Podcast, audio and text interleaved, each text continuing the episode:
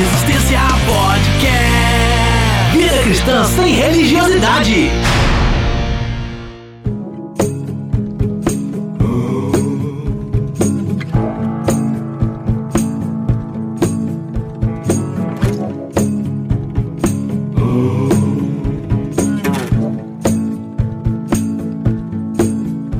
Fala Resistência, programa de número 9 no ar. E hoje nós vamos bater um papo sobre preconceito. Eu sou Rodrigo Oliveira e eu não sou preconceituoso, eu apenas sei separar o joio do trigo. Olá, aqui é o Edivaldo Nascimento e eu quero dizer para vocês que preconceito não é de Deus. Né? Olá pessoal, meu nome é Leonardo e quem é preconceituoso negligencia totalmente os mandamentos de Cristo. Fala galera, aqui é o Rodrigo Muniz e eu digo: pra que distinguir se eu posso generalizar? Meu Deus do céu, frase de para-choque de caminhão, hein? É. Esse cara tem que fechar sempre, cara. As melhores são dele. É verdade, ele tem que ser o.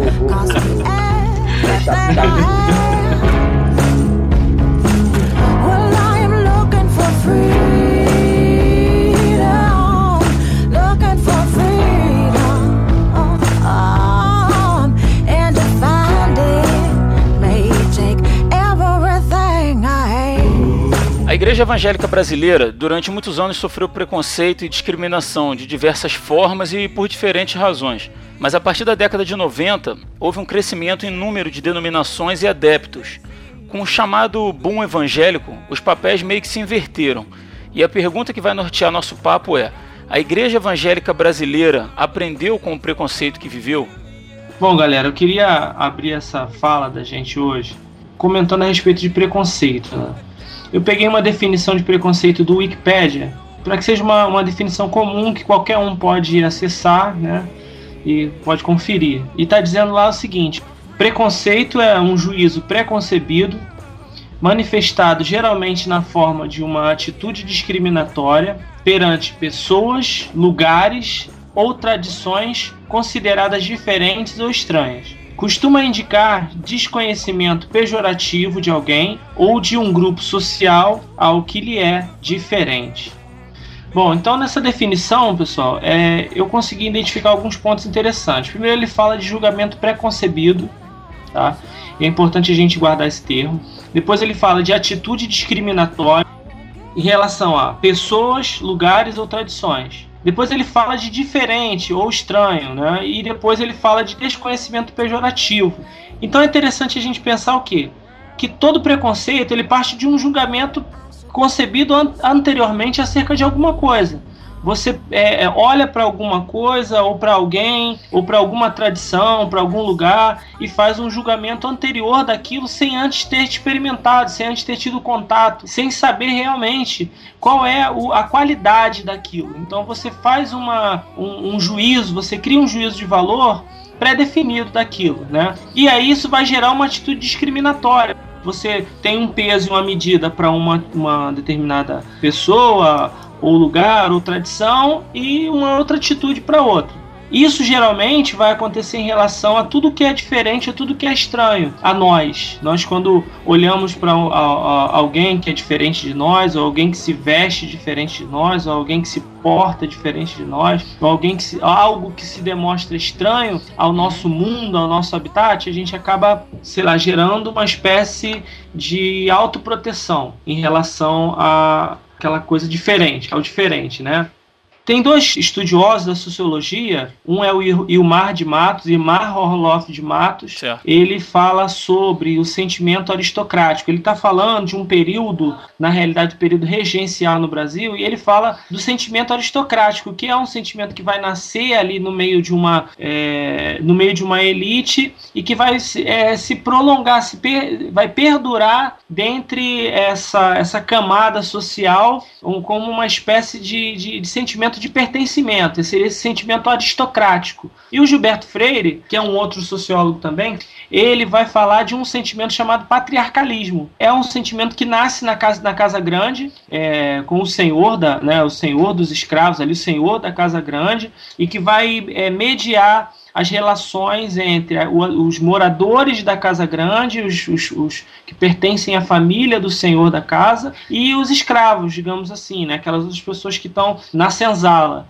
Então é, é um sentimento de, de, de posse, de domínio, Sim, esse, esse sentimento ele vai perdurar também, vai passar pelo período imperial no Brasil, vai para a República e vai perdurar até os dias de hoje. É um pensamento que, que corre bastante dentro da sociologia, essa coisa do, do patriarcalismo, né? E ele vai se estender, inclusive, para dentro das nossas casas também, né? Alguns costumes vão se estender é, para as nossas casas, que fazem uma distinção entre é, o que é da casa e o que é da rua. Muitas vezes havia aquele sentimento, né, de que você, menino, se mistura com esse moleque da rua, né? Você, é, é, você tem o teu, o teu mundinho, a tua família na tua casa e você cria uma barreira com o que é da rua. O que é da rua é ruim, o que é da casa é bom. Então são posturas e pensamentos que vêm na construção do brasileiro, na nossa construção enquanto entes sociais, que está entranhada dentro de nós. Juntamente também, em se falando de questão racial, o darwinismo social, né, que é, aquele, é aquela ideia da superioridade de raças, né, uma raça é inferior a outra, uma raça é superior a outra, né, que vai estar aliado com o colonialismo imperial, né, imperialista, digamos assim, colonialismo imperialista, é aquela coisa de que uma sociedade civilizada ela tem a, a, obrigação de colonizar aquelas sociedades inferiores. Né? Esse sentimento de superioridade racial também vai estar na raiz dos preconceitos também, porque as pessoas muitas vezes vão, por conta desse sentimento aristocrático, por conta desse, de uma espécie de patriarcalismo, de uma ideia de superioridade racial, uma ideia de superioridade social, olhar para pessoas que moram em locais diferentes, em, em classes diferentes, em situações diferentes e olhá-los de uma forma pejorativa, fazendo é, um, uma, uma espécie de julgamento pejorativo daquelas pessoas por causa das diferenças aí, entendeu? Essa seria uma espécie de raiz, digamos assim, do preconceito, para a gente entender o preconceito como, como uma, uma construção social. Tá? Então, não, ninguém pode dizer que não tem preconceito, todo mundo tem preconceito de alguma forma, que carrega isso dentro de si, na nossa própria criação, nós somos eivados desses preconceitos. É, existem uma série de preconceitos já é, listados que são preconceito de raça ou cor, preconceito de religião, preconceito quanto à opção sexual, preconceito quanto à classe social, preconceito quanto à localidade onde o indivíduo mora, né? E aí entra a xenofobia, preconceito de aparência, preconceito de idade, preconceito quanto ao peso ou tamanho, é, o sexismo, né, que é o preconceito sexual, homem e mulher, né? Preconceito quanto aos deficientes físicos, então, essas são algumas das categorias de preconceito que a gente agora vai tentar identificar dentro da nossa realidade cristã e verificar se eles estão aí mesmo, se eles estão presentes e como que a gente tem que tratar com eles.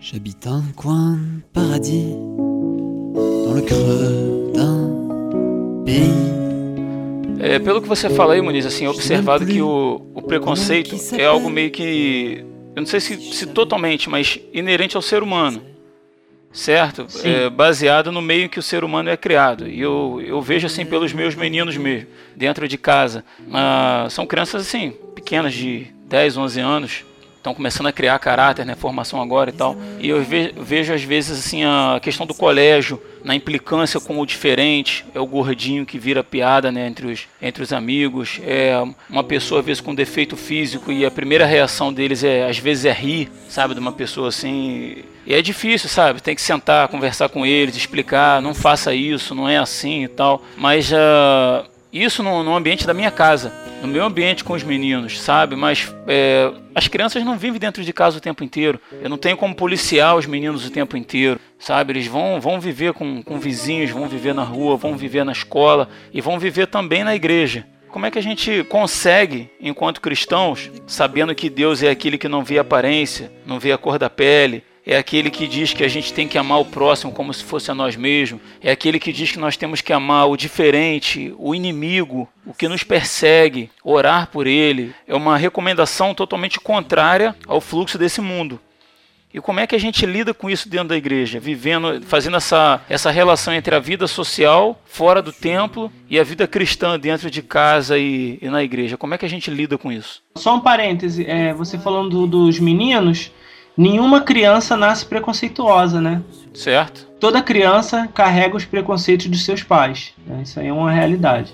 Não concordo muito não, cara. Não concordo muito não. Eu, assim, eu concordo que nós somos produtos do meio que nós vivemos, certo? Eu sei assim que algumas características minhas, uh, o meu filho vai herdar, é natural. Mas a convivência dele com outro, com crianças diferentes, que têm criações diferentes, que trazem características diferentes dos seus pais, eu acredito que são passadas para os meus meninos também. Assim como os meus meninos passam para os filhos dos outros. Você não, não, não concorda com isso? Concordo, mas no final das contas dá no mesmo, né?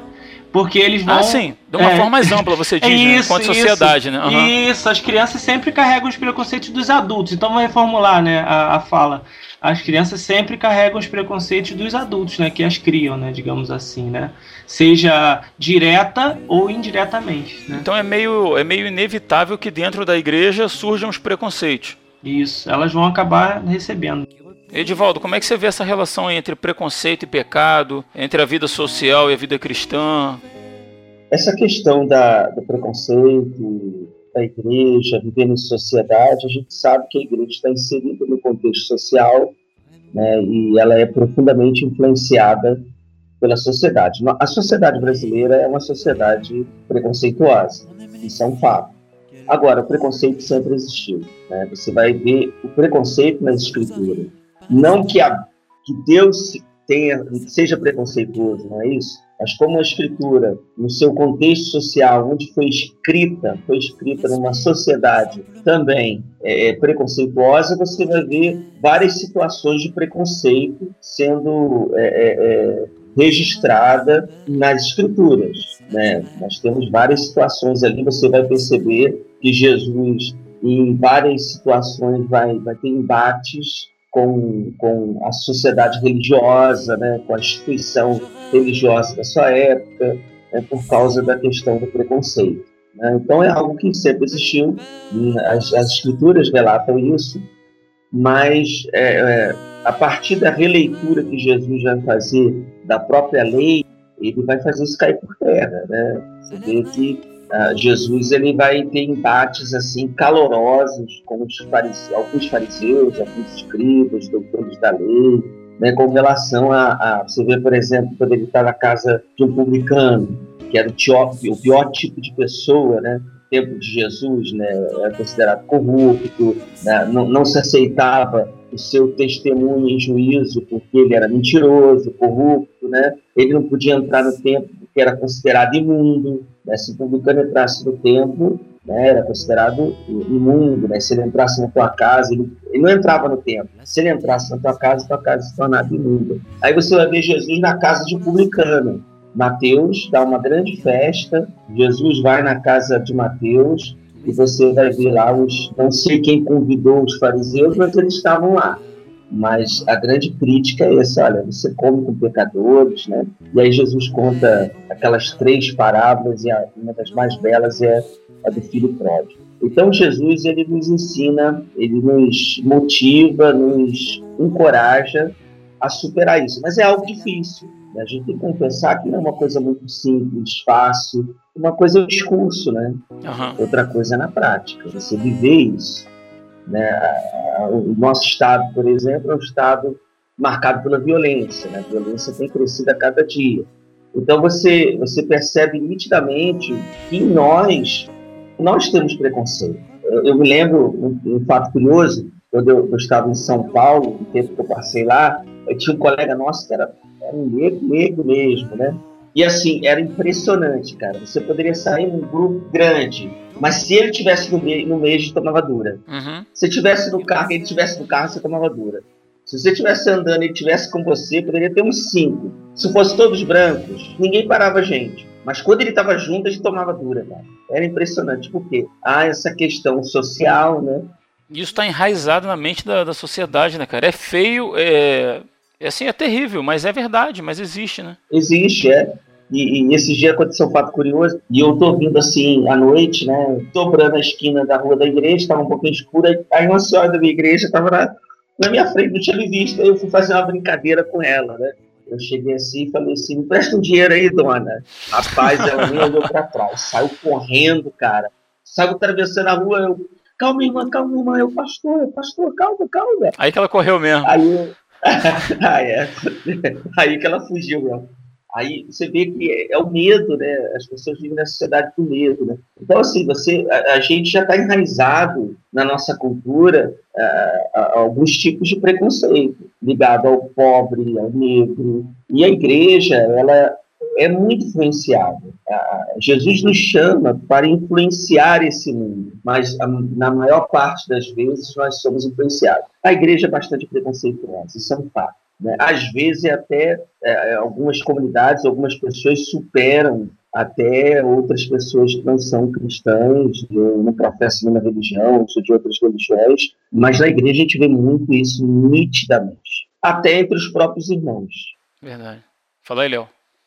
Bom, é, sobre a questão do preconceito, eu separo de duas formas: o preconceito e a discriminação. O preconceito é, eu acho que é inerente ser humano.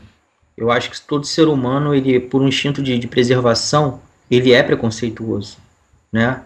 Por exemplo, você está andando na rua, vou usar até o mesmo exemplo que o Edivaldo, parecido que o Edivaldo usou, está andando na rua e você está sozinho, um lugar que você julga ser perigoso, já começa por aí. E de repente vem um cara na sua direção, você duvido qual é a pessoa que não, não vai gelar a cara, não vai ficar nervosa, porque esse cara tá vindo na minha direção. E às vezes o cara vem só te perguntar onde é a rua tal, ou que horas são, e você acaba julgando aquela pessoa como algo que vai te fazer mal. A questão da, da, da, da discriminação é que é o problema.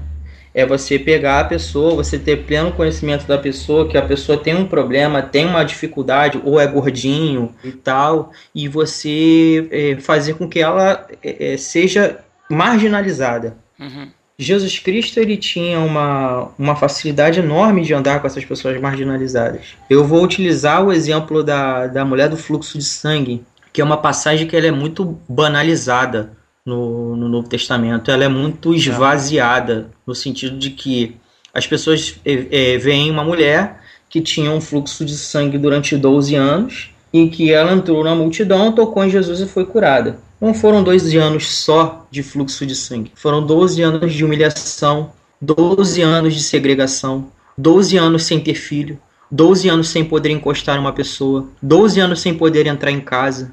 Até porque, Léo, se, se, não me engano, pro, o judeu ele não toca numa, mulher no período de menstruação, né? Não toca. Enquanto ela tinha esse fluxo, não ela toca. era uma pessoa rejeitada 24 horas por dia. Intocável. Uhum. Ela é intocável. E, inclusive, o Levítico diz que essa pessoa ela não deveria nem entrar em casa em seu tempo de regra. Ela ficava retirada num, num quarto à parte até que esse período de regra passasse. Pode parecer esse machismo, mas é, era da cultura deles, né, cara? Era da cultura. É. E o, o judeu ortodoxo, ele não toca a mão de uma mulher que ele não conhece justamente para não correr o risco de ficar impuro. Então assim, ele não, não toca. Então são do... e quando a mulher menstrua, ela não é, é, não tem filhos. Então são, são 12 anos sem poder ter, ter a oportunidade de ter filho, ou se relacionar com alguém, uhum. ou poder beijar ou abraçar alguém. Então é, isso é um grande problema. Fora o agravante de que ela tocar num rabi impura, ela corria o risco de ser apedrejada até a morte. Uhum. Esse tipo de evangelho é o evangelho que, que acolhe, o, o, é o evangelho puro. Por isso que no início eu falei sobre a questão de que quem discrimina, quem é preconceituoso no sentido até a gente usa preconceito, mas na verdade a discriminação, ele ignora totalmente os preceitos de Cristo, né? Essa pessoa ela ignora totalmente. Você percebe nitidamente na escritura que a mulher é considerada um ser de segunda categoria, né? Isso é fato. Eu costumo dizer que a Bíblia ela não é machista, né? A teologia bíblica não é. Uhum. Mas a, a, o contexto em que a Bíblia foi escrita era um contexto machista, sim. É um contexto patriarcal, né? Mas você percebe, essa cena é lindíssima, né? Que o Léo, tá, Léo contou, né, dessa, desse sofrimento dela, gastou o que ela tinha e o que não tinha para poder ver livre dessa, dessa situação. Né, e ela conseguiu, e, e Jesus ali, né, mais um, um, dos encontros marcantes de Jesus com alguém, transformar a, a, a, vida de alguém. Né? Então, assim, é, é, o preconceito, a, a, discriminação, ela acontece de fato, a gente, né, a gente tem que criar algum, algum mecanismo em nós de poder é, ficar blindado disso. Mas é difícil, é difícil. Né? Eu confesso que, não sou preconceituoso, mas eu confesso que algumas situações né, assinalam, acende uma luz vermelha e a gente tem que pensar e repensar no que a gente vai dizer, no que a gente vai, vai, como a gente vai se posicionar. Agora, Jesus nos ensina o tempo todo a sermos pessoas que aceitem o diferente, né? aceite aquele que é diferente, aquele que pensa diferente da gente, aquele que se comporta diferente da gente, tirando aqui o mérito da questão do pecado, né? mas a ideia de que, que Jesus ele nos ensina, é, é, é, nos ensina a aceitar o outro como ele é. Né? O filho criança vai dizer que Deus nos ama de tal maneira que ele nos aceita do jeito que nós somos, mas ele nos ama mais ainda ao ponto de, de não permitir que continuemos da mesma forma. É a questão da, da santificação, da regeneração. A gente acha, às vezes, dentro da igreja, que a gente vai conseguir mudar o outro. Né? Por isso que existe muito preconceito, por exemplo, o homossexual chega na igreja. Né? É, a discriminação, a preconceito, porque a gente tem a falsa ideia de que é a gente que vai mudá-lo. Uhum. Mas não somos nós. É o Espírito de Deus que transforma. É. Edivaldo, eu diria mais ainda. Você tocou num ponto assim é, bem complicado, né? A questão do, do, homossexual e a gente vai dar seguimento nisso aí. Mas uh, em relação ao próprio ao próprio ímpio, ao próprio a pessoa que não uhum. é convertida, a gente tem a tendência a querer convencer aquela pessoa por argumentos. A gente acho que uhum. às vezes abre um pouco mão da, da ação do Espírito Santo, né? Porque é ele que conven, convence o homem do, do pecado, não somos nós, né? Mas é exatamente o que você está falando. Uhum. O homem, o cristão acha que é ele que vai, que vai converter alguém ou não, né? E a gente começa a julgar a pessoa pelos seus estereótipos, né? Há, há pessoas que às vezes é, estão na igreja, têm um encontro com o Senhor e o processo não é o mesmo que outra pessoa teve. Deus tem uma forma de trabalhar diferente em cada pessoa. Tem pessoas que processam mais rápido, tem pessoas que processam mais lento, tem pessoas que estão caminhando com o Senhor e ainda fumam né? E, e, a gente às vezes tem o hábito de olhar e dizer assim, aquele cara não se converteu, aquele cara não é crente, aquele cara, o cara tá fumando, o cara tá bebendo, o cara tá fazendo isso, tá fazendo aquilo, e às vezes o cara ainda tá naquele processo e o Espírito Santo tá trabalhando nele. A gente não pode, a gente cria rótulos, estereótipos, né? A gente acha que o, que o cara que é salvo, que é eleito, né? Para quem crê na eleição, é, o cara que é, foi, que é salvo pelo Senhor, que é transformado, é aquele que tem aquele padrão né, de roupa, de linguagem, e às vezes não é nada disso. O cara não, não teve encontro com Jesus ainda. E às vezes aquele camarada que você olha para ele não dá nada para ele, o cara está vivendo um verdadeiro evangelho, está vivendo uma experiência profunda com Deus, mas ainda está num processo de transformação.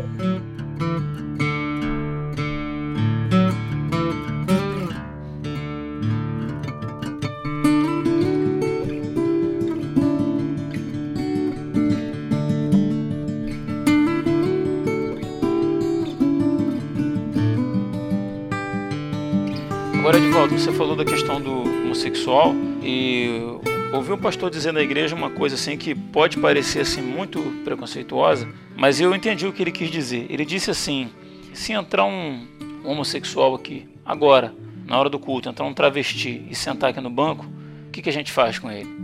Aí a primeira reação da igreja é assim: ah, a gente abraça ele, a gente acolhe ele. Aí ele falou: pô, que bonito. E se ele vier domingo que vem de novo, o que, que a gente faz com ele? Ah, não, gente vai tratar bem, que não é. Tá. Aí o pastor perguntou se, se, esse, se essa atitude duraria pelos próximos seis meses, um ano, dois anos, se ele estivesse indo todo domingo ali. Né? Porque a gente tem uma, uma tendência a, a mascarar os nossos preconceitos, né?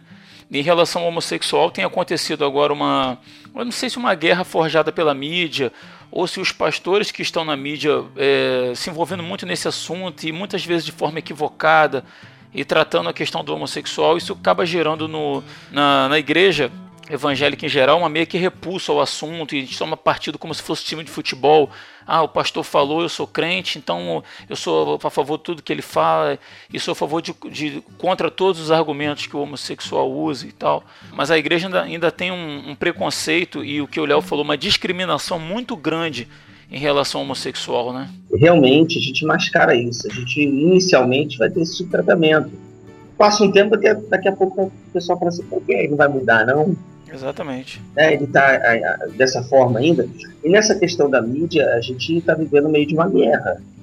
Né? A verdade é que nós temos uma guerra. Mas é assim, é, não é só as igrejas, né? a própria sociedade está sofrendo isso. E eu acho que assim, o problema da, no, da questão homossexual no país no, é, é, a questão da militância. Né? A militância homossexual ela é muito liderada aí pelo deputado Jean Williams. Willis né, um dos livros, Willis, né, Willis, é, obrigado. É, é, é, é, você percebe que, que, que é uma liderança agressiva. Esse grupo é bastante agressivo. E, por outro lado, nós temos um outro que não nos representa, na verdade, e também é agressivo.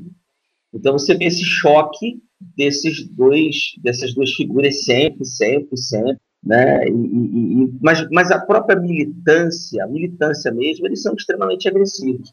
E assim, há, de, há também de, de se, concor, se dizer, né, concordar que a igreja contribuiu para esse tipo de, de, de, de, guerra, discriminando por muitos anos, né, e, e, taxando, né. Demonizando, né, cara? Demonizando, essa coisa do diabo, enfim, criou até um tipo de ódio em alguns grupos. Nesses movimentos de LGBT, eles têm, de uma certa forma, também uma, uma, uma certa discriminação com a igreja. Certo a gente está tendo discriminação dos dois lados. Né? Mas, uh, mas, mas não dá para eu exigir é, de quem não crê em Cristo ou de, ou de quem não vive segundo os ensinamentos de Cristo que haja de acordo, certo? Aí há um ponto fundamental, aí que nos diferencia.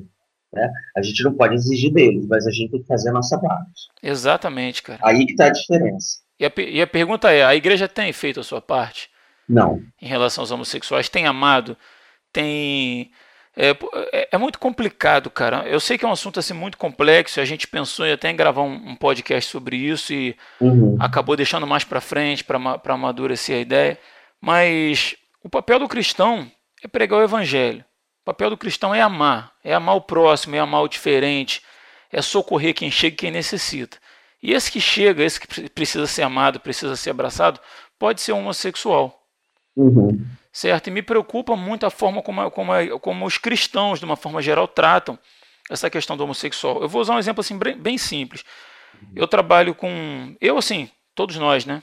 Uhum. Mas eu vou falar falando de uma forma mais ampla. Nós trabalhamos com gente honesta, nós trabalhamos com gente desonesta. Uhum. Eu trabalho com ateu, eu trabalho com evangélico, eu trabalho com espírita, é, eu trabalho com homossexual. Na área que eu trabalho lá, nós temos pessoas que são homossexuais.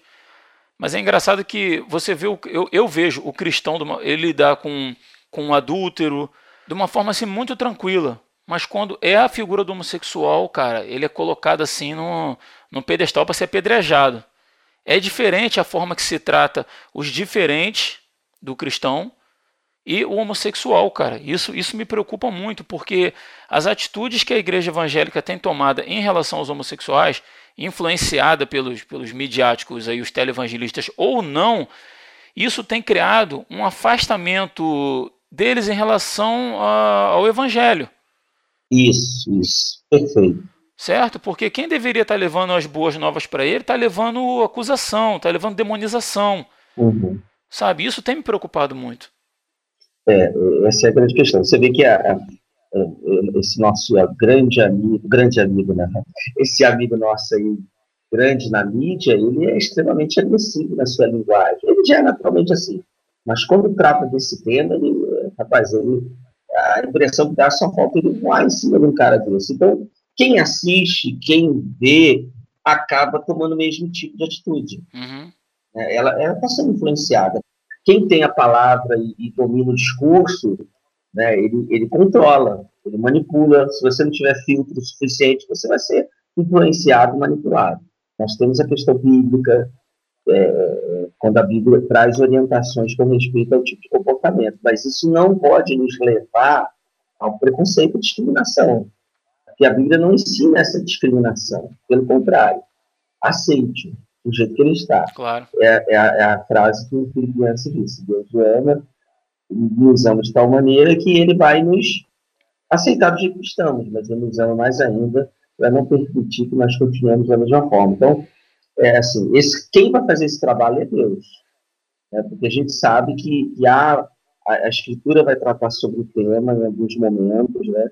Certo. E, e, e, tratando o tema, tem coisas que nós, nós como cristãos, não vamos concordar com relação ao comportamento, mas isso não pode nos levar à discriminação. Não seria o caso de que quem demonstra preconceito, sobretudo no meio evangélico, cristão, o que quer que seja, ele estaria demonstrando uma espécie de medo, em alguns casos? Medo em relação àquilo que ele não conhece? Tem uma frase que diz, né, cara, que, o, que o ser humano ele teme aquilo que ele não conhece, né? O desconhecido é, é assustador para ele, né, cara? Roberto da Mata fala isso, sobre o, o medo do desconhecido, né? Ele fala. É. Cheguei a algumas, algumas conclusões, assim, até pelo que vocês estão falando e pelo que eu li também a respeito do, do preconceito e tal. E eu penso que são, que são três, três formas aí, três características aí, vamos dizer assim, do, do, do, do que levam ao preconceito. Uma que seria o medo, né, digamos isso, né, que, que é o que eu pensei. A outra seria a altivez, um, um sentimento de altivez, que aí vem de, de, de várias raízes aí, e a outra e a questão de superioridade racial que, que infelizmente ainda existe no nosso meio, né? Não sei se vocês concordam comigo que, que, que isso seria, digamos assim, meio que de forma geral, né? Ou a pessoa ela exerce preconceito ou porque ela tem medo, ou porque ela se acha melhor do que a outra, ou porque ela se acha um superior, digamos, à outra, né? Ah, não sei o que vocês pensam acerca disso. E vindo de um país mestiço é, é de uma ignorância, né, cara? É, sem dúvida. Um país mestiço como é o Brasil, né, cara? Você falar em superioridade racial é. O problema é que o nosso evangelho, o evangelho que a gente recebeu, foi um evangelho segregador. Não sei se vocês já ouviram falar sobre o Destino Manifesto. É uma ideia que vem lá da Europa, né, em que eles se sentiam né, o centro do mundo. Por isso a Europa, né, no, no mapa, fica no centro eles sentiam a, a, a raça superior e que deveriam conquistar as outras nações, mostrando eles a verdade, dominar as nações bárbaras, né? E mostrar a eles a verdade, é, é discipliná-las. Junto com essa ideia do destino manifesto veio o cristianismo. O cristianismo uhum. vem da Europa para a América do Norte e nós recebemos um subproduto da América do Norte para cá. O primeiro é, tipo de contato que a gente tem com a questão do, do, do, do evangelho tem uma, uma, uma gama que vem com a imigração e tem uma, uma gama que vem com, com o pessoal que veio da guerra da secessão, seja, o, o, a, o pessoal que perdeu a guerra do sul da, do, dos, dos, Estados Unidos vem para a América do Sul para pregar o, o, evangelho. Junto com esse, esse evangelho vem esse destino manifesto de que nós somos um, um, um bando de selvagens né? E que nós precisamos aceitar a Jesus Cristo para que nós tenhamos a salvação. Você pegar o, o, os nossos inários, eles estão cheios disso. É, o, os nossos hinos eles contam muito sobre a nossa história. É, antes, com cada, cada hino que a gente pega os inários antigos, a gente pega é muito forte. Você vê as teologias que vem caminhando e hoje é o esvaziamento da teologia. Eu não vou nem tocar nisso agora que não vem um caso.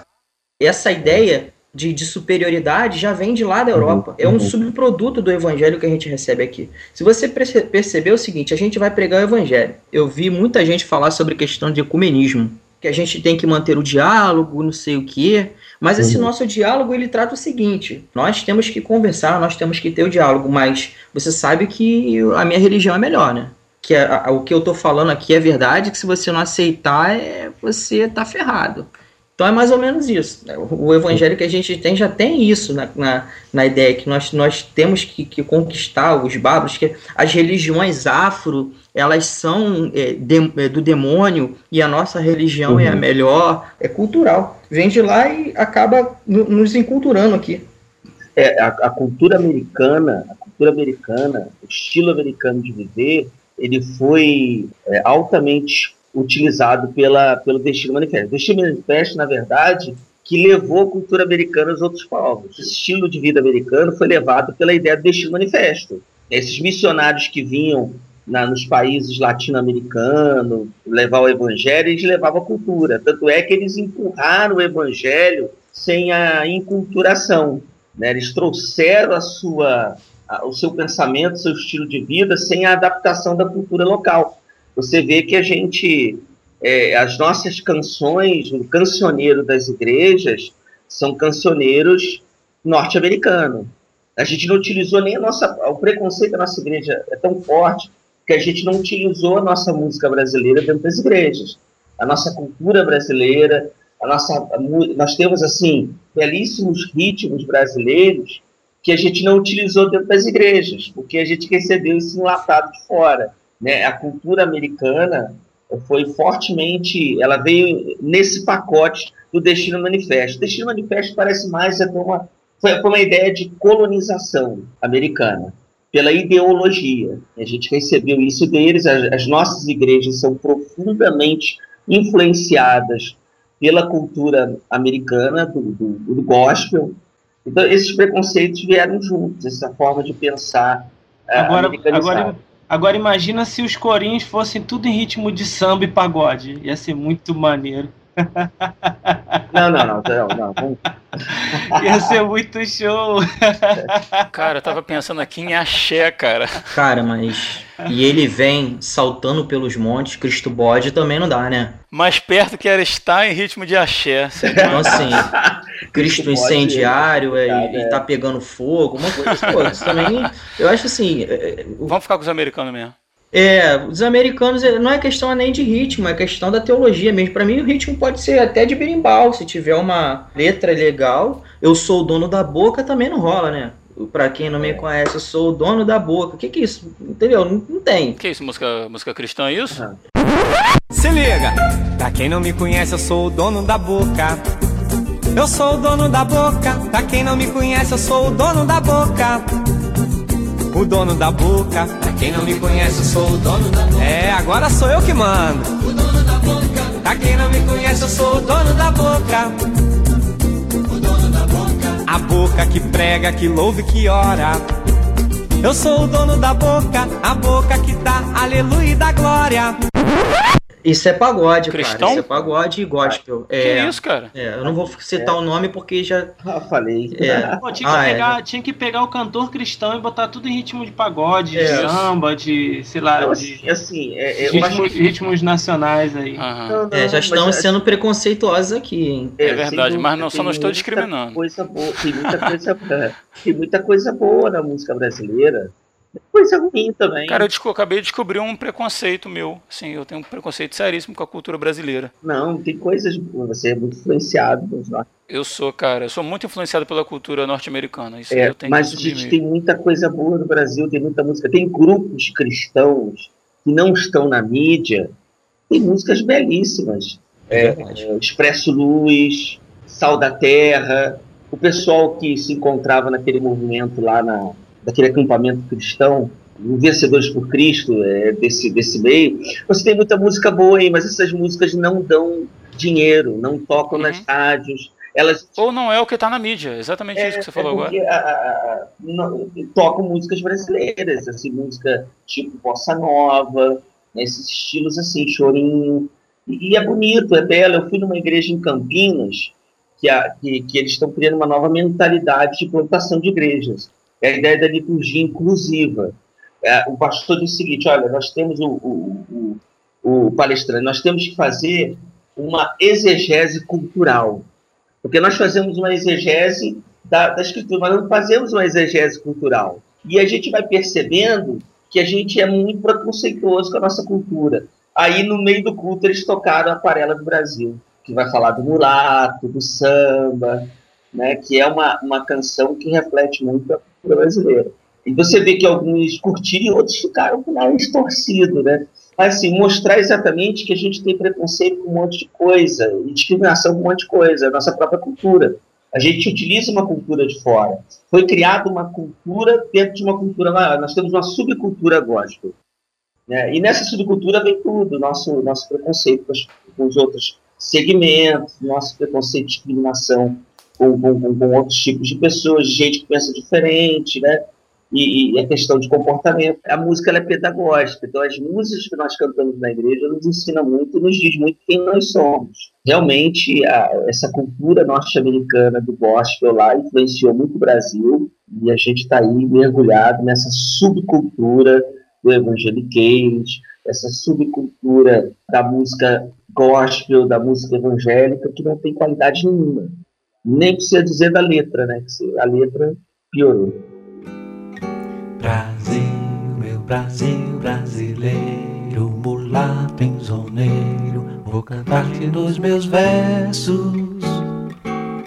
Brasil, samba que dá bamboleio, que faz gingar o Brasil do meu amor, terra de nosso Senhor.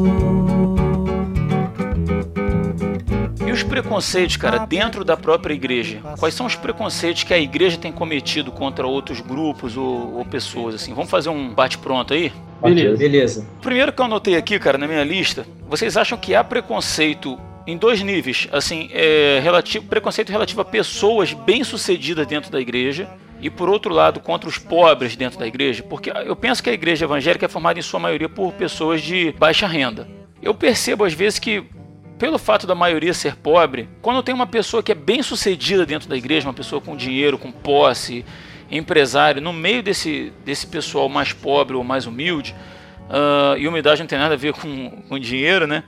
Mas eu percebo que há um certo preconceito de classe. Vocês veem isso também ou não? É uma coisa que passa despercebido ao olhar de vocês? Sim, eu, eu creio que tem sim, cara. Não só é, de, de lado a lado, né? Não só do, do, entre as pessoas, entre os que congregam, mas nas instituições que tem a separação clero-laicato, geralmente tem esse preconceito também. O pessoal do clero, muitas vezes, não são todos, né? Mas muitas vezes tem uma certa predileção por quem tem mais dinheiro, por quem tem menos dinheiro. É, infelizmente, assim, normalmente essa predileção por quem tem mais dinheiro vem da, normalmente da diretoria. Né? Isso já, já não é de hoje, né, cara? A gente lê na própria palavra de que a recomendação, acho que se eu não me engano, em Tiago, cara. Eu acho que no livro de Tiago, se eu não me engano, a recomendação assim para que não, não pegue o pobrezinho, bote sentado lá no chão de qualquer jeito e fique dando os melhores lugares para aquele que está mais bem vestido. Não tem uma, uma recomendação assim no livro de Tiago? Não vou me lembrar agora de cabeça. Sim, acho que são os primeiros assentos. Uhum. Os primeiros assentos da igreja, da é, prioridade, né? Acho que sentam à frente com melhores vestimentas e tal. E participando de uma igreja assim com poder aquisitivo melhor, é, em se tratando dos membros, eu percebi também, cara, essa diferenciação quando chegava alguém muito pobre, a pessoa muito pobre dentro de, uma, de um grupo que se reúne ali, que são pessoas que têm um poder aquisitivo maior, parece que o pobre ele é meio ignorado, cara. Ele é meio deixado de lado, ele não participa sempre da, da, diretamente das atividades. Vocês percebem isso também? Geralmente o pobre não, não tem. Não são todos, mas em algumas instituições o pobre não tem cargo de liderança, não. O que acontece dentro da igreja é. O preconceito é quem, quem dá mais dízimo, menos dízimo. Tem, tá? Uhum. Quem, quem dá mais dízimo, quem oferece mais à igreja tem muito mais cargo, tem muito mais voz dentro da igreja do que quem não tem. Você quer um exemplo? Qual é a voz que um idoso, um adolescente ou um jovem tem dentro da igreja? Nenhum. O jovem, por não ser dizimista, muitos são, é, estão estudando, eles não têm voz na igreja. E, e muitos passam por questão de constrangimento. Quem recebe cesta básica da igreja também é, tem problema. as pessoas que mais têm, têm influência na igreja são as pessoas que trazem recursos para a igreja. Então, assim, pelo menos nas igrejas é, é, tradicionais são assim, chamadas famílias, né? Essas famílias é que mandam na igreja. Muitas vezes elas querem mandar mais do que o líder da igreja. Na verdade, o líder da igreja é Jesus Cristo, mas tem o representante que é o pastor, que é o anjo da igreja. Então, assim, é, acontece sim, tá? E eu senti na pele. Eu tô falando isso como uma pessoa que sentiu na pele a questão de, de discriminação em diversos pontos. Inclusive em questões é, problemáticas, o peso cai sempre no mais fraco. Então, assim, é um é problema seríssimo. Isso é umas coisas que eu vejo na igreja. Fora a questão do homossexualismo, isso aí é fora, né? Extra. Né? A gente está falando dentro. Fora a questão de pessoas que, que usam drogas, também tem a questão do, das pessoas que não são casadas e têm relacionamento, né? Esse é um dos pontos que eu ia abordar aqui. Divorciados, já acrescentaria os divorciados nesse grupo. Os divorciados dentro da igreja, eles não. É, cara, ultimamente. Também depende do divorciado, né? Que se o divorciado tem um bom dízimo, aí não tem problema nenhum. Eles pensam até. A igreja ela tem, tem uma, uma hipocrisia muito grande na questão sexual, né, cara? A questão sexual para a igreja também é algo que se você pode fazer tudo. Às vezes a, igreja fecha os olhos, finge que não vê determinadas coisas, né? É, é, como o sexo antes do casamento. Eu sou a favor do sexo antes do casamento, desde que não atrase a cerimônia, né? Eu já falei isso. eu já falei isso antes. É, é exatamente. O pessoal tá escutando, esperando para comer o bolo e tal, enfim. É, essas coisas assim, eu não, não tenho nada contra. Agora, a igreja ela tem essa, essa hipocrisia de que ah, você não, não pode pegar no instrumento, não pode pegar no microfone, não pode dirigir um culto, não pode pregar se você está amigado. Mas pode ter casal com, com adultério. Se faz, se faz vista grossa, né, Léo? Faz vista grossa, faz vista grossa para muita coisa, dependendo do seu dízimo, como, como eu volto a, a falar. Né? Então, assim, muitas coisas dentro da igreja eh, tem essa, essa linha tênue, né? e, e há esse preconceito que é nojento, preconceito não, discriminação que é nojento, que é meu Deus do céu, eu não tenho nem, nem palavras para isso. Olha, tem até igrejas que, que têm preconceito com pessoas que são casadas no civil, mas que não são casadas no religioso. E não deixa Exatamente. tomar parte em certos, certas áreas do culto, da, da liturgia do culto, né? Porque é um absurdo, né, cara? Cara, assim, eu, eu acho absurdo você não cumprir ordenança de Cristo, é ordem. Você tem que ir fazer, tá? É, é, é, é é uma condição de Cristo para o ministro. Você tem que ir batizar, a pessoa participar da, da mesa, né? E você ser impedido de comungar, você ser impedido de ser batizado por questões bobas. Você não pode participar da mesa do Senhor porque você está em pecado. Quem é o ser humano para julgar se você está em pecado ou não? Se você entende como meio de graça, a palavra de Deus é um meio de graça. E a gente não vai impedir as pessoas de ler a Bíblia. Né? E por que impediria de participar da ceia? É, é muito complicado. Nós somos bem discriminatórios realmente. Dentro do, do meio cristão também, cara, eu observo assim um, um preconceito. Gente, eu, na verdade, eu tenho um certo preconceito em relação a músicos, a, a, a grupos, assim, esses grupos da, da mídia, né, cara? Evangélicos, eu, tenho, eu confesso que eu, eu, tenho um certo preconceito. Somos dois. Mas dentro da igreja, eu já percebi também, eu passei por poucas igrejas, mas eu, eu percebi, cara, que a igreja tem um preconceito muito grande com músico que trabalha fora do ambiente cristão. O cara é músico, ele vive de música, entendeu? Ele não é, como eles gostam de chamar, levita da igreja, não. Ele toca na igreja ele porque o cara toca bem, porque ele tem o chamado por aquilo ali e tal, mas a vida dele fora daquilo ali, ele, ele tem que tirar o sustento dele, cara. E ele toca na noite, ele toca em barzinho, e é um cara cristão. Às vezes é um cara piedoso, é um cara sincero, mas aquilo é a profissão dele. Mas a igreja não tem tolerância com, com um cara que é músico e toca fora, que toca na noite. É, porque já, já entra uma outra questão, a questão da música, né? Música sacra, música profana, isso, música secular. isso. Exatamente. É música secular, não sei o quê. Isso essa, pode, isso não pode. Essa separação, digamos assim, né? Então, é, geralmente quando você não tem essa essa clareza para poder é, entender, né, o que, que é música de Deus e o que, que não é, o que, que é é, para mim, música de Deus é música boa. E música que não é de Deus é música ruim. Entendeu? Então, rapaz, quer dizer. Tá é... cheio de música que não é de Deus nas igrejas, cara. É, é... e te digo mais, Muniz, te digo mais. Se a igreja pagasse o cara.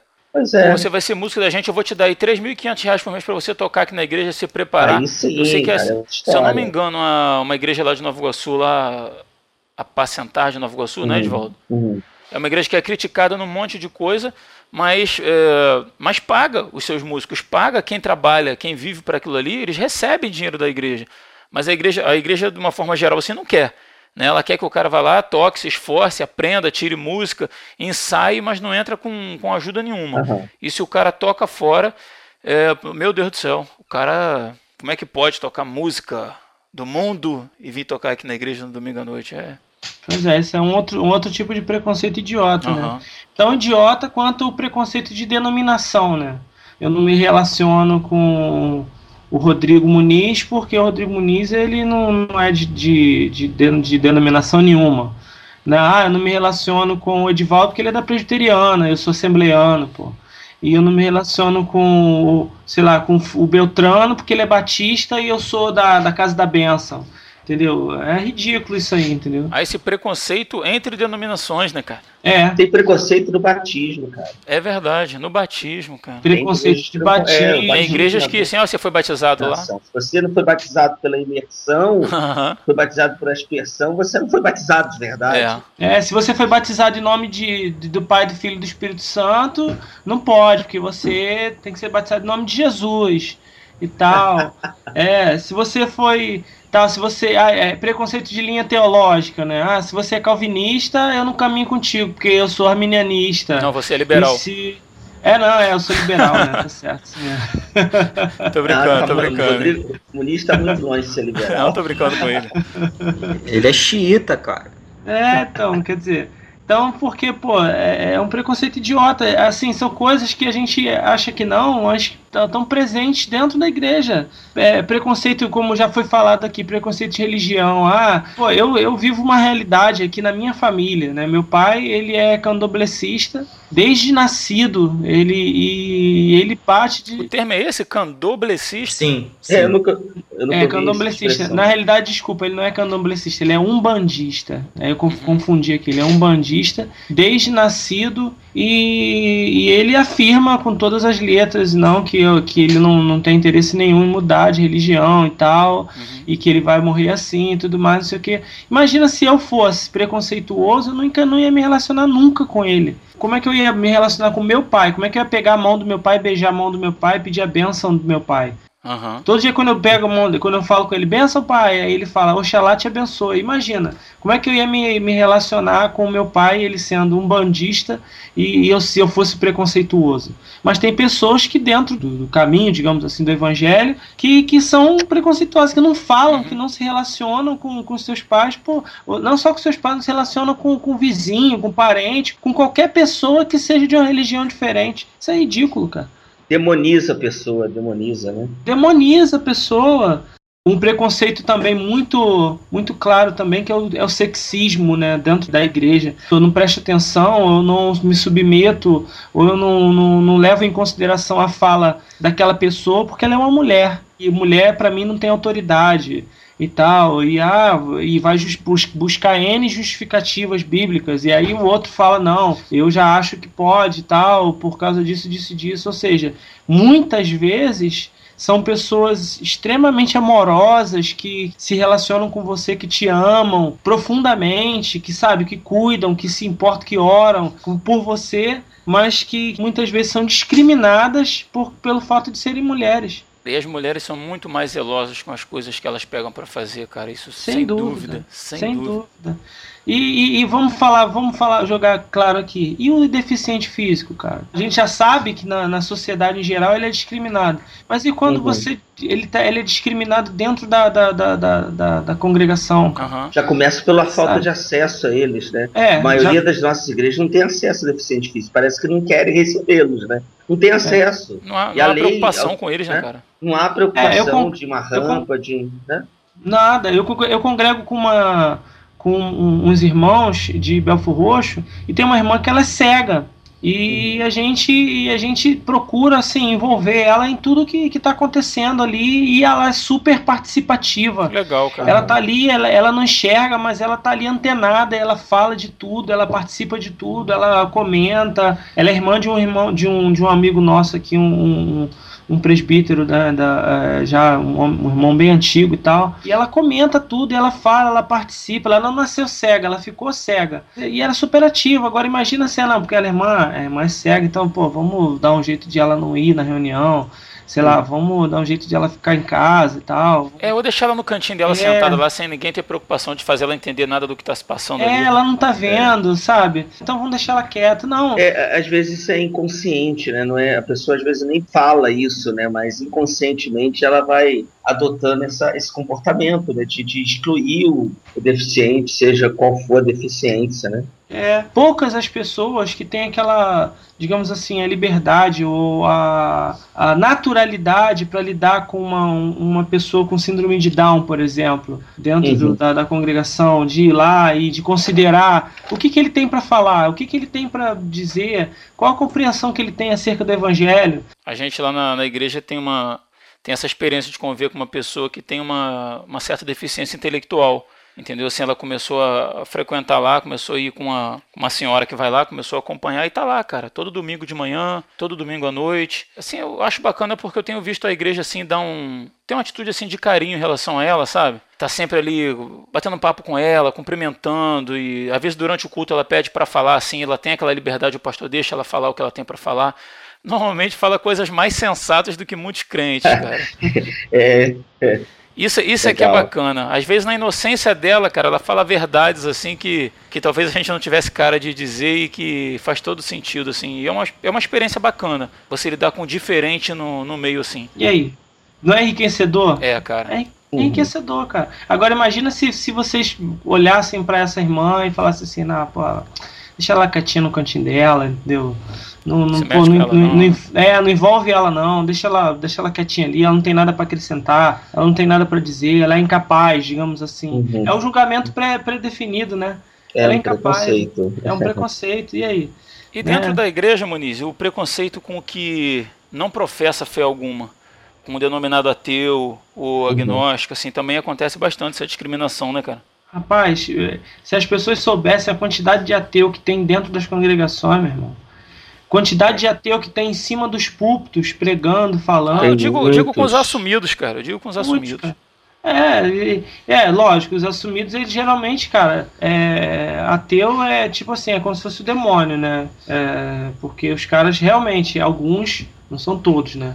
Mas alguns são bastante abusados, assim, zoam e tal, mas não são todos, a gente não pode generalizar. É que é a minha, a minha frase no início, né? Pra que distinguir se eu posso generalizar? É geralmente essa é a postura das pessoas. Vamos generalizar. Ateu é tudo igual, é, deficiente é tudo igual, é, a calvinista é tudo igual, a arminiana é tudo igual. Opa, opa. É, é tudo igual, né?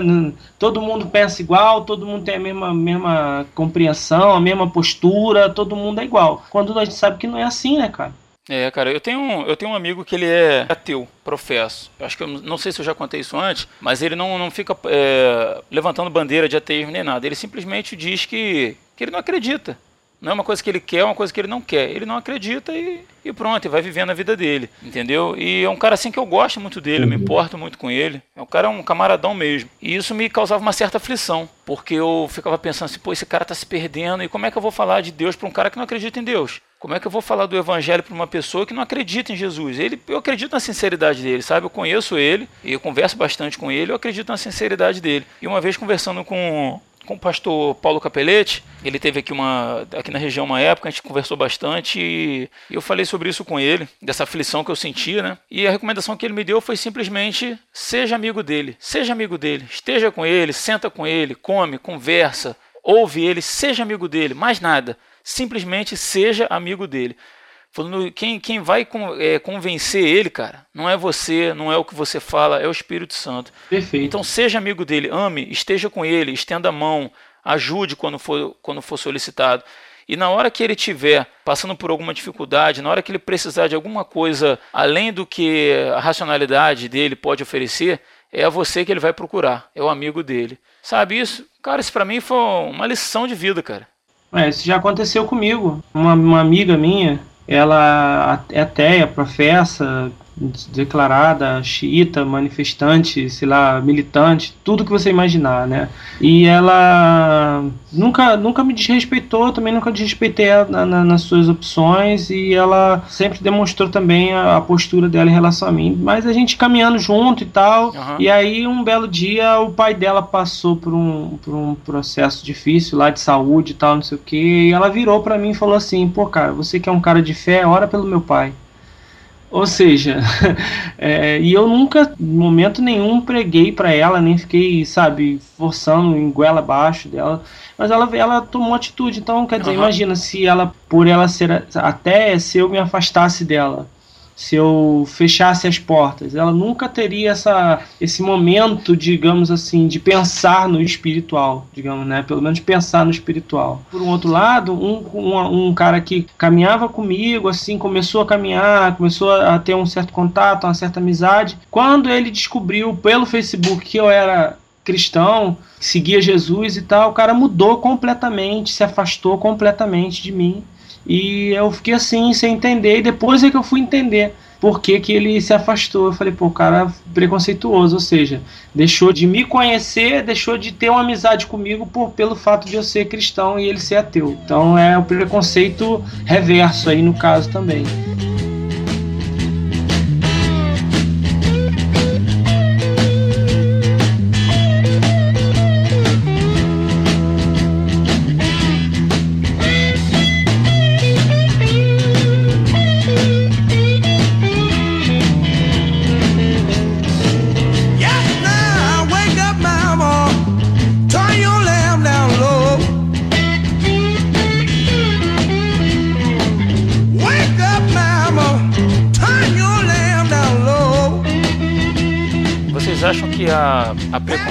Dentro da igreja contra cristãos que pensam fora da caixa? Com certeza. Com certeza. Eu mesmo sou um que sofre preconceito pra caramba. Eu tenho um pensamento totalmente diferente de igreja. Talvez eu ouço vocês falando sobre igreja, igreja, igreja, igreja, igreja. Eu fico quieto na minha. Aí você discrimina a gente, né? Não, pelo contrário. é, você sofre, você faz um preconceito velado. Não, não, não, pelo contrário. Às vezes, quando eu, eu me coloco em relação sobretudo com pessoas que estão dentro da, das instituições, eu coloco a minha posição acerca de igreja, acerca da organicidade da igreja e tudo mais, não sei o que. As pessoas, está tudo errado, você é herege, você tem que arrumar uma igreja para você congregar, bababá, e eu fico olhando para ela assim e falo, caraca, a pessoa não, não conseguiu me, me respeitar, né? Fora da igreja há salvação? É isso? Essa é a pergunta? Não, não, não. Fora da caixa, às vezes é até dentro da igreja mesmo. Não, é que pensa diferente da própria instituição, né? É, mas é, por aí. Tocando é. em dizer isso, cara. Se, assim, se você tira o poder da instituição, se você pensa que é diferente da instituição, você pensa fora, você tira o poder dela. Porque ou você pensa igual ou você é discriminado, não tem jeito. Se você, por exemplo, vou dar um exemplo simples, que também de simples não tem nada. Se você é contra a questão do, do, do dízimo, você é excomungado, cara. Você, você é um herege. Eu lembro que entrei, para mim, felicidade, num, num bate-papo desse inútil sobre questão de. Eu, pô, infelizmente, caí na pilha de, de questões de dízimo. Soltei o verbo, falei que tinha que falar. E, cara, eu, eu fui apedrejado, cara. Foi assim, por, por mais que eu tivesse argumento, cara, eu tava jogando pérola porco. Tem jeito, cara. A pessoa se fecha, olha só. Não quer ouvir, né? Não quer ouvir, você, e você acaba. Eu vi uma vez um trocadilho sobre a questão do idiota, né? Nunca discuta com o idiota, pois ele te rebaixa ao nível, ao nível dele e, e te ganha por experiência. Foi, mas é, é, exatamente isso. Eu parei, até em entrar em questões de debates teológicos e tal. Eu, eu com algumas pessoas eu agora ignoro, não, não converso Uhum. Porque não tem como. Se você pensar, se você entrar com uma alternativa né, que não seja aquela que a igreja te oferece, você é marginalizado. Essa é a palavra, marginalizado. É, o Rodrigo vive no. O Rodrigo Muniz vive no outro extremo, né? Assim, um, um, passo além, né? Um degrau acima. Porque ele é desigrejado, né? Assim, né? Tem essa visão da igreja orgânica e não, não congrega em igreja institucional, né? Eu, eu acredito que ele deva sentir esse preconceito assim na, na pele mesmo, né? Foi o que ele acabou de falar, né? Muito, muito mesmo. É difícil às vezes você até tentar entrar e explicar alguma coisa. Primeira coisa que a pessoa pergunta, mas qual igreja que você é? Ai, ai meu Deus. Sou da igreja de Cristo. Não, é, Ai, olha, Jesus. Ó, vou dar um exemplo pra você vocês que vocês fala. seguiram agora. Desculpa te cortar, Muniz, perdão. Mas assim, eu, eu fiz uma, um concurso simplificado para o Exército, no qual é, é, o edital pede que eu seja pastor de uma instituição por mais de três anos. O fato de eu não ser, de eu não ser de nenhuma instituição me desqualifica como pastor. Eu não posso ser capelão militar porque eu não tenho uma instituição por trás de mim. É isso aí acontece porque o Estado ele só enxerga a igreja por, através de um CNPJ, né? É. Então, se você não está representado por um CNPJ, para o Estado aquilo não é uma igreja, né? É, sim, mas a- É, quem está ali na liderança é um pastor também, né? É um Oi? padre também. Quem está ali na liderança é um pastor também. Entendeu? É, em- Uhum. Em primeiro lugar, sim, é um, é um é o exército que está ali, né? A aeronáutica, a marinha, enfim, é uma instituição federal. Mas quem cria o edital para tal qualificação é um líder religioso. Então vou usar um, um exemplo reverso, como vocês estão falando aí. Tem instituição militar que está cobrando instituição de igreja é, é, específica para edital. Por Ah, exemplo, sim, é, só aceita o capelão da Assembleia de Deus. Isso, Só aceita o capelão Marinha. é Marinha da Igreja Batista. Um bom tempo. Isso é proselitismo. Isso Aham. é marginalizar outros irmãos que têm capacidade, têm unção, tanto quanto um que esteja. E vou te dizer, infelizmente, tem gente que é pastor e não deveria ser. Tem uma instituição por fora, tem uma inst- instituição por trás, mas o cara é um imbecil. Entendeu? Ele tá ali porque é questão política. Então, assim, é- é- é, não vou falar um imbecil no singular, porque são imbecis. Né? É, Eu conheço um monte. Um monte de imbecis. O cara não, é, o cara não, não consegue, ele não sabe, assim, ele não consegue é, é, ser pastor, ele não consegue demonstrar que ele tem aquele chamado. Ele não tem preocupação nenhuma né, com, com, com o corpo de Cristo, ele não tem preocupação nenhuma com a ovelha. Então, assim, é o que a gente vê. E, e por trás deles tem instituições políticas, é, é, religiões, né, de religiosas políticas, que, que dão para ele o direito de ser um capelão. E enquanto o Muniz, uma pessoa boa, que eu conhe- conheci há pouco tempo, é, é um, é um lado da. outro lado da moeda que eu ainda não tinha conhecido.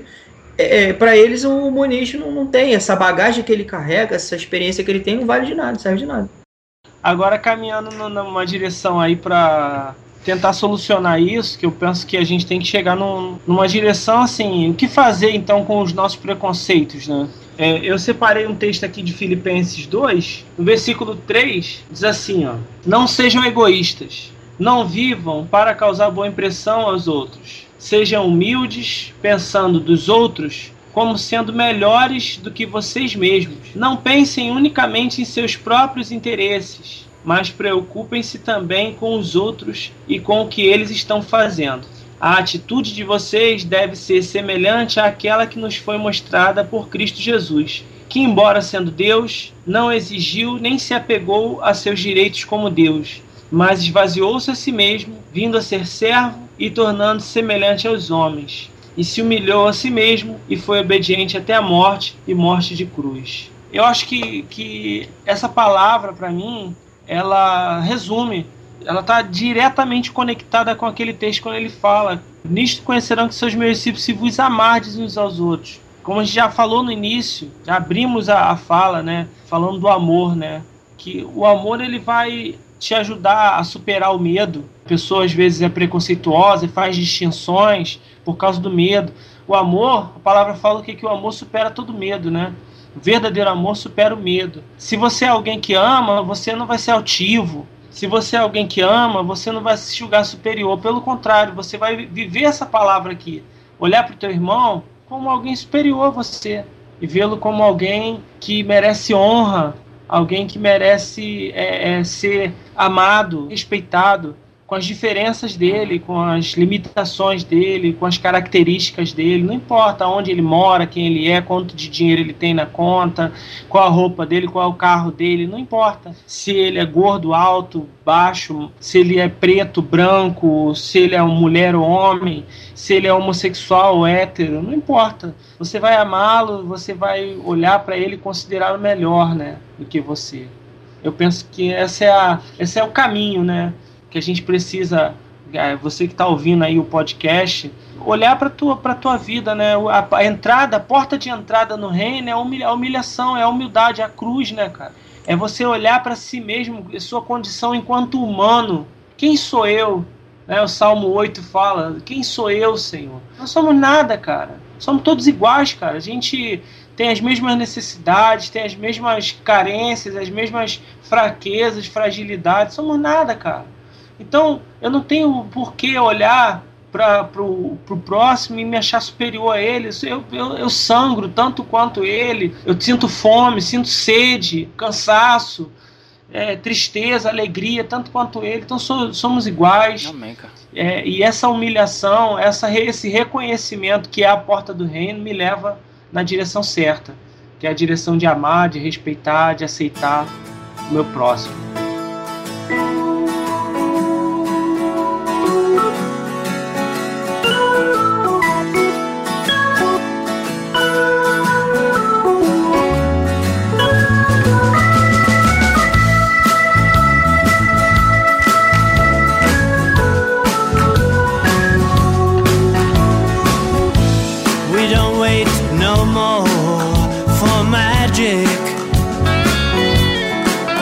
É isso, pessoal. Chegamos ao fim de mais um programa e vamos aí às considerações finais. Fala aí, Ed. É, pessoal, nós temos um grande desafio na, na nossa vida cristã como servos do Senhor, independentemente da, da igreja ou do grupo cristão que nós estamos vivenciando a nossa fé, é de nós seguirmos a palavra de Deus e próprio, os próprios ensinos de Jesus com relação a aceitar o outro, a amar o outro, independentemente do pensamento dele, independentemente do que ele crê, amá-lo como Deus nos amou. E se a gente amar como Deus nos amou, o amor de Deus está em nós. Beleza, cara. Fala aí, Rodrigo Muniz. Galera, é, o, o que eu queria dizer para vocês é o seguinte: um dia Jesus ele estava na casa de um indivíduo lá e entrou uma, uma mulher lá e fez uma atitude com ele e, a, e aquele indivíduo censurou a atitude daquela mulher, né? E aí Jesus, em determinado momento, pergunta para ele assim: vem cá, quem ama mais? A quem mais foi perdoado ou quem menos foi perdoado, né? Tô trocando em, em miúdos, né? E aquele indivíduo concordou com Jesus quando ele disse: olha, quem teve mais pecados perdoados ama mais. Se nós tivermos essa consciência de que um dia o Senhor Jesus ele olhou para nós, ele não olhou com nenhum tipo de preconceito. Ele nos, nos recebeu, nos aceitou do jeito que nós éramos. E ele, nos, e ele morreu na cruz por nós do jeito que nós éramos. Se nós lembrarmos disso, na hora que nós formos nos relacionar com o nosso próximo, a gente vai, com certeza, ter bastante facilidade para amar e aceitar o nosso próximo do jeito que ele for. Fala aí, Léo nosso maior exemplo é Jesus Cristo. Se você quer saber realmente como agir sem ser preconceituoso ou discriminar alguém, é só observar o que Jesus fez, por onde ele andou e as pessoas com que ele conviveu. E você vai ter respostas mais do que completas para você ser uma pessoa melhor. Nós estamos longe de ser pessoas perfeitas, né? Mas eu acho que se a gente a cada dia tentar praticar isso, a gente vai, vai chegar longe. Né? O objetivo é todos nós caminharmos juntos para um objetivo, que é a glória. E lá a gente não vai ter discriminação entre preto, branco, amarelo, se é gay, se não é gay. Jesus Cristo nos ama de igual modo, todos nós. E ele morreu por todos nós, de tal maneira que não tem discriminação. O, o sacrifício já foi pago independentemente de eu ser o Leonardo, o Muniz, o Edivaldo ou o Rodrigo, ele nos ama de igual modo. Né? E cada um tem seus defeitos, e esses defeitos é que nos tornam incompletos e a nossa união nos torna mais fortes. E um dia lá na glória a gente vai, vai se encontrar e nada disso mais vai existir. Então é isso, pessoal. Vamos ficando por aqui. Obrigado mais uma vez aí você que se dispôs a ouvir nosso programa. Nos ajude aí compartilhando nosso podcast para que ele atinja um número cada vez maior de pessoas, tá, gente? É, nossa página aí continua disponível lá, www.resistenciapodcast.com. Lá você pode ouvir nosso podcast, falar com a gente também. Nossa página no Facebook, Tem facebook.com.br resistência podcast. Entra lá, curta nossa página, deixa o seu comentáriozinho lá. Aquele ali é o seu canal de discussão com a gente. Beleza, pessoal? Muito obrigado mais uma vez aí. Eu sou Rodrigo Oliveira e se você está ouvindo isso, você é a Resistência. Magnificent songs of good love gone bad and bad love gone good have made him a working, living legend. He's performing with a fellow guitar giant and blues scholar. Ladies and gentlemen, the thrill is not gone. It's right here. B.B. King and Eric Clapton.